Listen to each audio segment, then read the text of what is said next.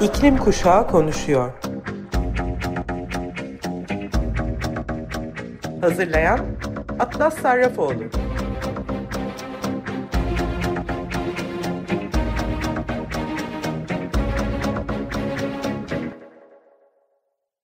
Merhaba Sayın Açık Radyo dinleyicileri. İklim Kuşağı Konuşuyor programına hoş geldiniz.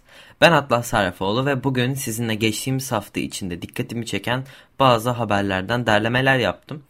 Ee, bu yayın o haberleri biraz göz atacağız. Çünkü geçtiğimiz haftalarda gerçekten olan e, iklim haberleri, yaptığım röportajlar e, değer kazanmaya başladı. E, çünkü iklim krizinin etkilerini hem ülkemizde hem bütün dünyada, dünyanın dört bir tarafında daha da etkili şekilde görmeye başladık. E, eğer böyle devam ederse de görmeye devam edeceğiz maalesef ki. İlk haberim e, Yeşil Gazete'den aldım ve yeni bir çalışmanın sonuçlarına göre Batı Hint Okyanusu'ndaki tüm mercan resifleri küresel ısınma ve aşırı avlanma nedeniyle önümüzdeki 50 yıl içinde yüksek çökme riski altında olduğu söyleniyor. Ee, Seyşeller'den Mozambik kıyılarındaki Delagoa bölgesine ve Güney Afrika'ya kadar uzanan resif sistemleri 2070'lerde büyük bir biyolojik çeşitlilik kaybıyla ve yüz binlerce insanın geçim kaynaklarını ve gıda kaynaklarını tehdit ederek işlevsel olarak yok olma riskiyle karşı karşıya. Nature Sustainability dergisinde yayınlanan çalışma e, kapsamında Batı Hint Okyanus çevresindeki 10 ülkede bulunan mercan resifleri incelendi. Araştırmada Uluslararası Doğayı Koruma Birliği'nin yayınladığı ekosistemlerin kırmızı listesi çerçevesini kullanarak 11 alt bölgenin sağlığı analiz edildi. Buna göre özellikle ada ülkelerindeki resifler artıma olaylarını daha yaygın hale getiren küresel ısınmanın neden olduğu yüksek sıcaklıkları e, nedeniyle de tehdit altında. Çalışmada Doğu ve Güney Madagaskar, Komorlar ve Mascarene adalarındaki resiflerin tümü kritik olarak sınıflandırıldı. Kuzey Seyşeller'deki ve tüm Doğu Afrika kıyılarındaki resifler ise ekolojiyi değiştiren ve mercanlara boğabilecek farklı algilerin oluşumunu teşvik eden aşırı avlanma nedeniyle çökmeye karşı savunmasız olarak sınıflandırıldı. Çalışmayı yöneten IUCN Mercanlar grubunun başkanı David Obura, mercan resiflerindeki küresel düşüşün bir süredir tespit edilse de belirli bölgelere yönelik değerlendirmenin hasarın nedenleri ve kapsamı hakkında daha fazla netlik sağlandığını söyledi. En acil tehdit iklim değişikliğinin bundan 50 yıl sonrasına kadar olan etkileridir. 50 yıl sonrasını tahmin ederken sıcaklık e, sıcaklıklarda en fazla 1,5 derece yükseliş sağlayıp sağlayamayacağımız önümüzdeki 10 yılda ne yapacağımıza bağlı. Dolayısıyla gerçekten endişelenmemiz gereken 10 yıllık e, bir dönem var. Bir resifin çökmesi res, e, resif sisteminin işlevsel olarak e, neslin tükendiği anlamına gelir. Orada hala bazı türler bulabilirsin ama artık bir resif inşa edemeyecekler. Aldığımız tüm hizmetler özellikle düşük gelirli haneler ve topluluklar için deniz seviyesinin yükselmesine karşı kıyı koruması, turizm, balıkçılık risk altında. Doğu Afrika'da turizm sektörü çok büyük ve sağlıklı resiflere bağlı diyor. 1950'lerden ee, bu yana küresel ısınma, aşırı avlanma, kirlilik ve habitat tahribatı nedeniyle dünyanın mercan kayılı örtüsü yarı yarıya azaldı. Ee, ve küresel olarak yavru, balık, yavru balıklar için e, hayati önem taşıyan ekosistemlerdeki düşüşün iklimin e, iklimdeki ısınmaya devam etmesiyle e, bir beklenti var bu yönde. Doğu Afrika'da kıdemli bir bilim insanı e, ve çalışmanın ortak yazarı olan Michel Gutka da e, veri topladıkları tüm resiflerdeki en büyük yırtıcı hayvanların aşırı, aşırı avlanmasının yarattığı tehlikeye de dikkat çekti. Bu sonuçlar resif sisteminin sağlan, sağlığını korumak ve bölgedeki çeyrek milyon insanın işini destekleyen sürdürülebilir balık stoklarını güvence altına almak için yerel balıkçılık yönteminin iyileştirilmesi ihtiyacını vurgulamaktadır. Dede Obura ise çalışmalarının iklim ve biyolojik çeşitlilik krizinin birlikte değerlendirilmesinin aciliyetini bir kez daha vurguladığını belirterek hem iklim değişikliği yüzünden mercanlara yönelik küresel tehditleri hem aşırı avlanma gibi tehditleri de yerel tehditleri de ele almak için kararlı adımlar atmamız gerekiyor dedi. Ayrıca unutmayalım ki geçtiğimiz hafta Shell'in Güney Afrika'da yapacağı sismik araştırmalarla ilgili bir haberi de vardı. Bunu sizlerle paylaşma fırsatı bulamamıştım. Haber şöyleydi. Shell'in Güney Afrika kıyılarında Aralık 2021 Şubat 22 arasındaki tarihlerde gerçekleştireceği petrol ve doğal gaz arama faaliyetleri ülke çapında çevreci sivil toplum kuruluşları tarafından tepki çekiyor. Sismik arama e, faaliyetlerinin bölgedeki deniz canlılarına yaşam alanlarını yok etmesi ve bölge halkının önemli geçim kaynaklarından biri olan balıkçılığı olumsuz etkilemesinden endişe ediliyor. Ocean Not Oil isimli STK tarafından gerçekleştirilen imza kampanyası kapsamında 22 Kasım sabahı itibariyle 160 binden fazla Güney Afrikalı hükümetin bu sismik araştırma faaliyetini durdurması için imza verildi. Artan tepkiler üzerine bugün hükümetten konuya ilişkin bir açıklama yapıldı.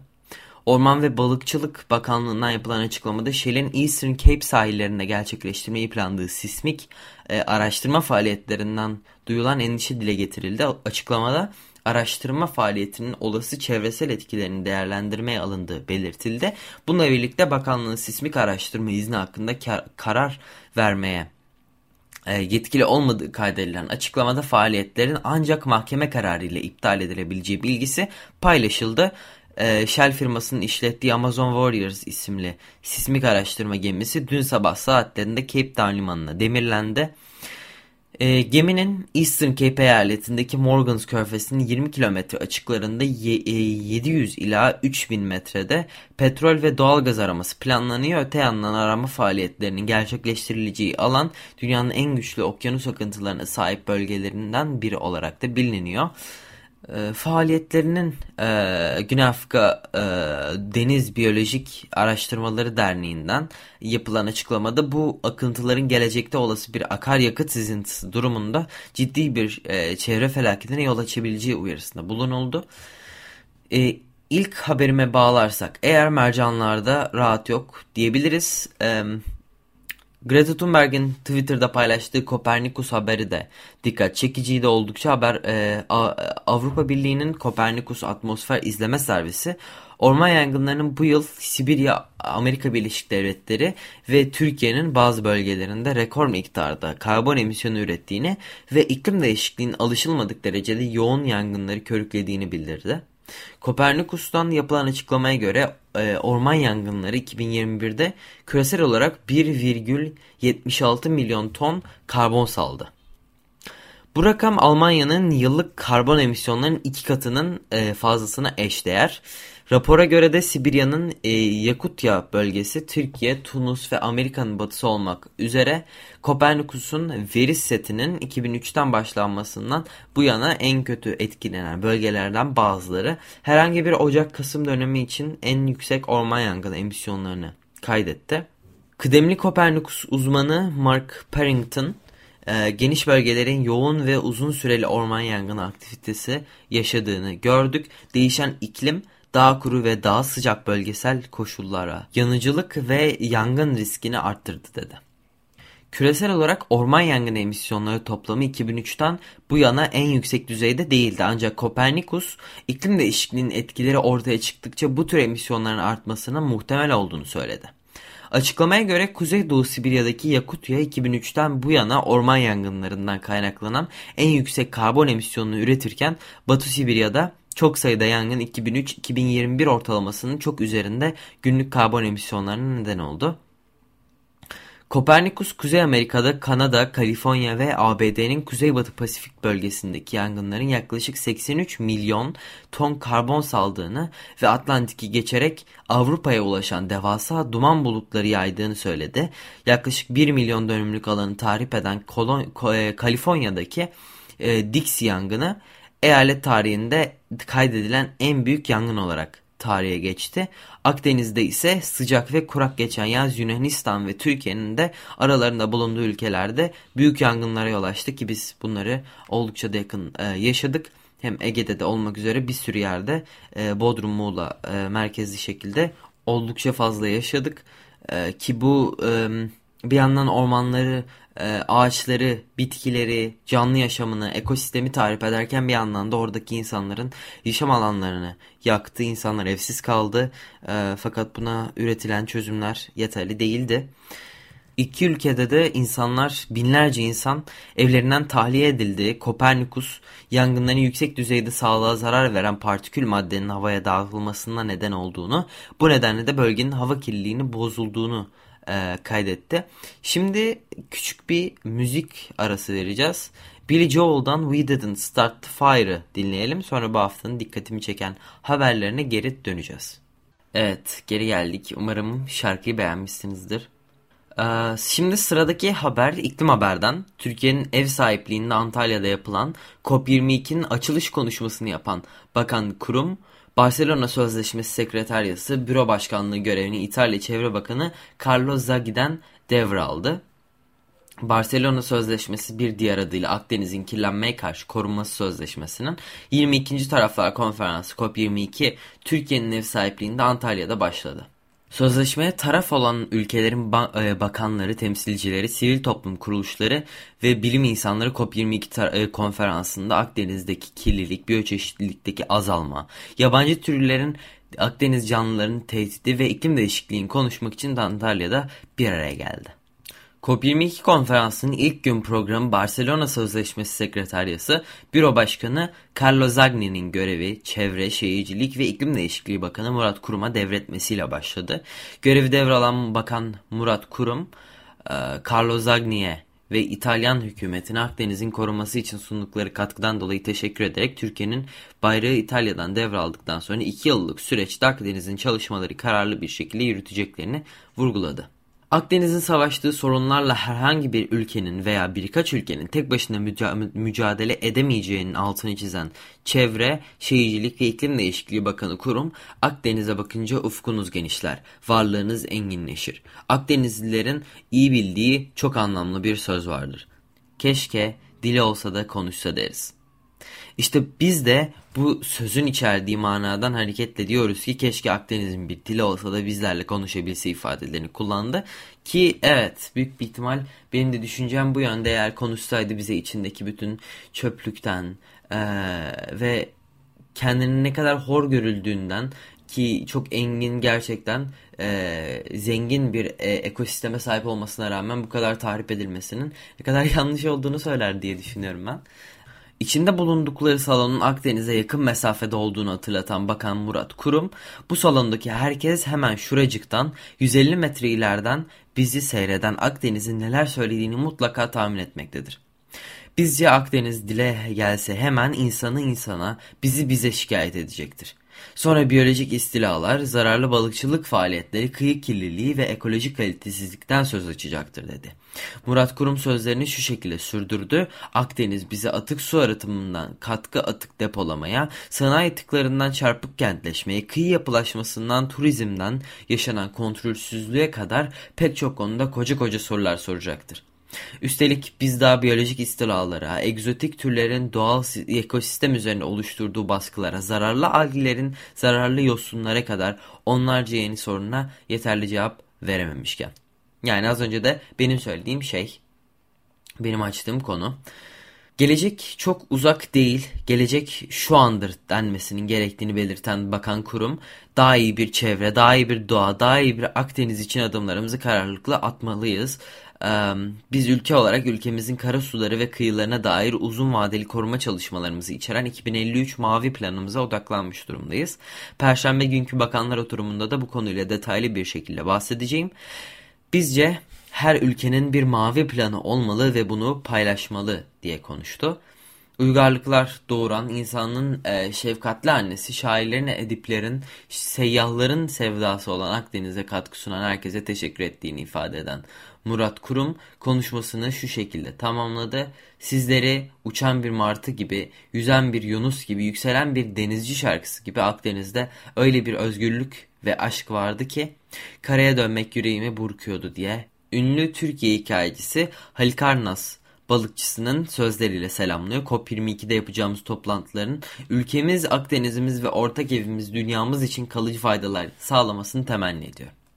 20 ülkeden 400'e yakın katılımcıyla gerçekleştirilen ve 4 gün sürecek olan programın ikinci günü 8 Aralık Çarşamba akşamı Bakanlar Resepsiyonu düzenlendi. Resepsiyonda Birleşmiş Milletler Çevre Programı'nın 50. yıl etkinliği gerçekleştirildi. COP20 öncesi İstanbul'da düzenlenen Gençlik Etkinliği programına katılan ve program sonrası gençlik bildirgesi yayınlanan Akdeniz'e kıyıdaş ülkelerin gençleri COP22 konferansının 3. gününde yani bugün yapılacak bakanlar oturumunda fikirlerini paylaşacaklar. Bakanlar oturumu Antalya Bakanlar Deklarasyonu'nun onaylamasıyla sunum, sunum su, e, oylama sunulmasıyla sonlanacak.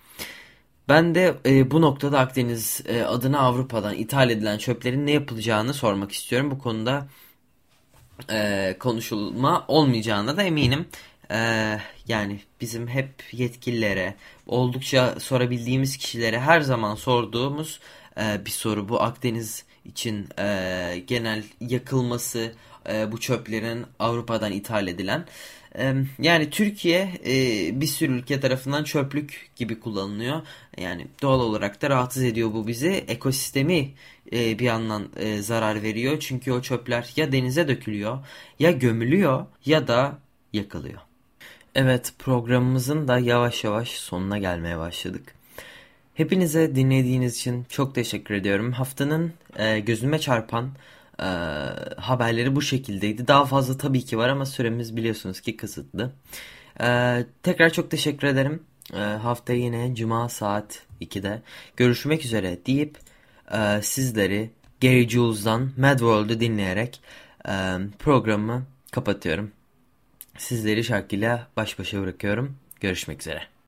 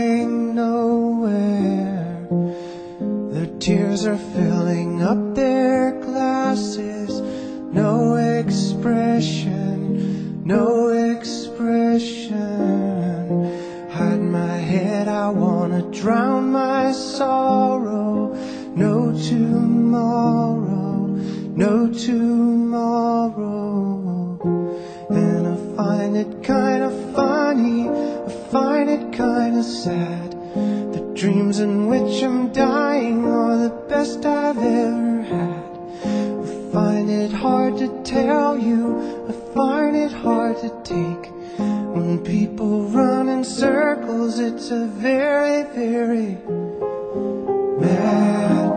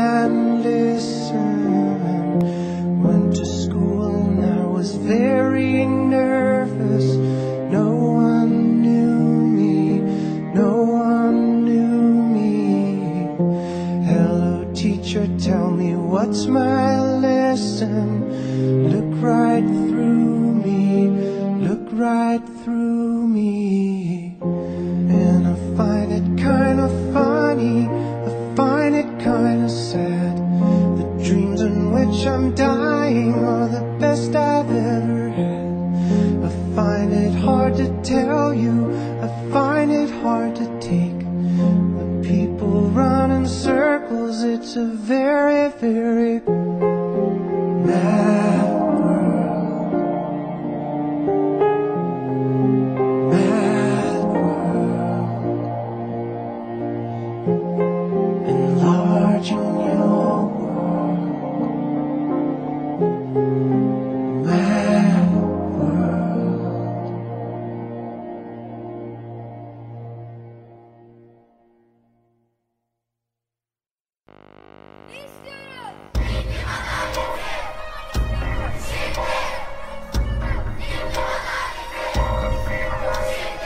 İklim Kuşağı konuşuyor.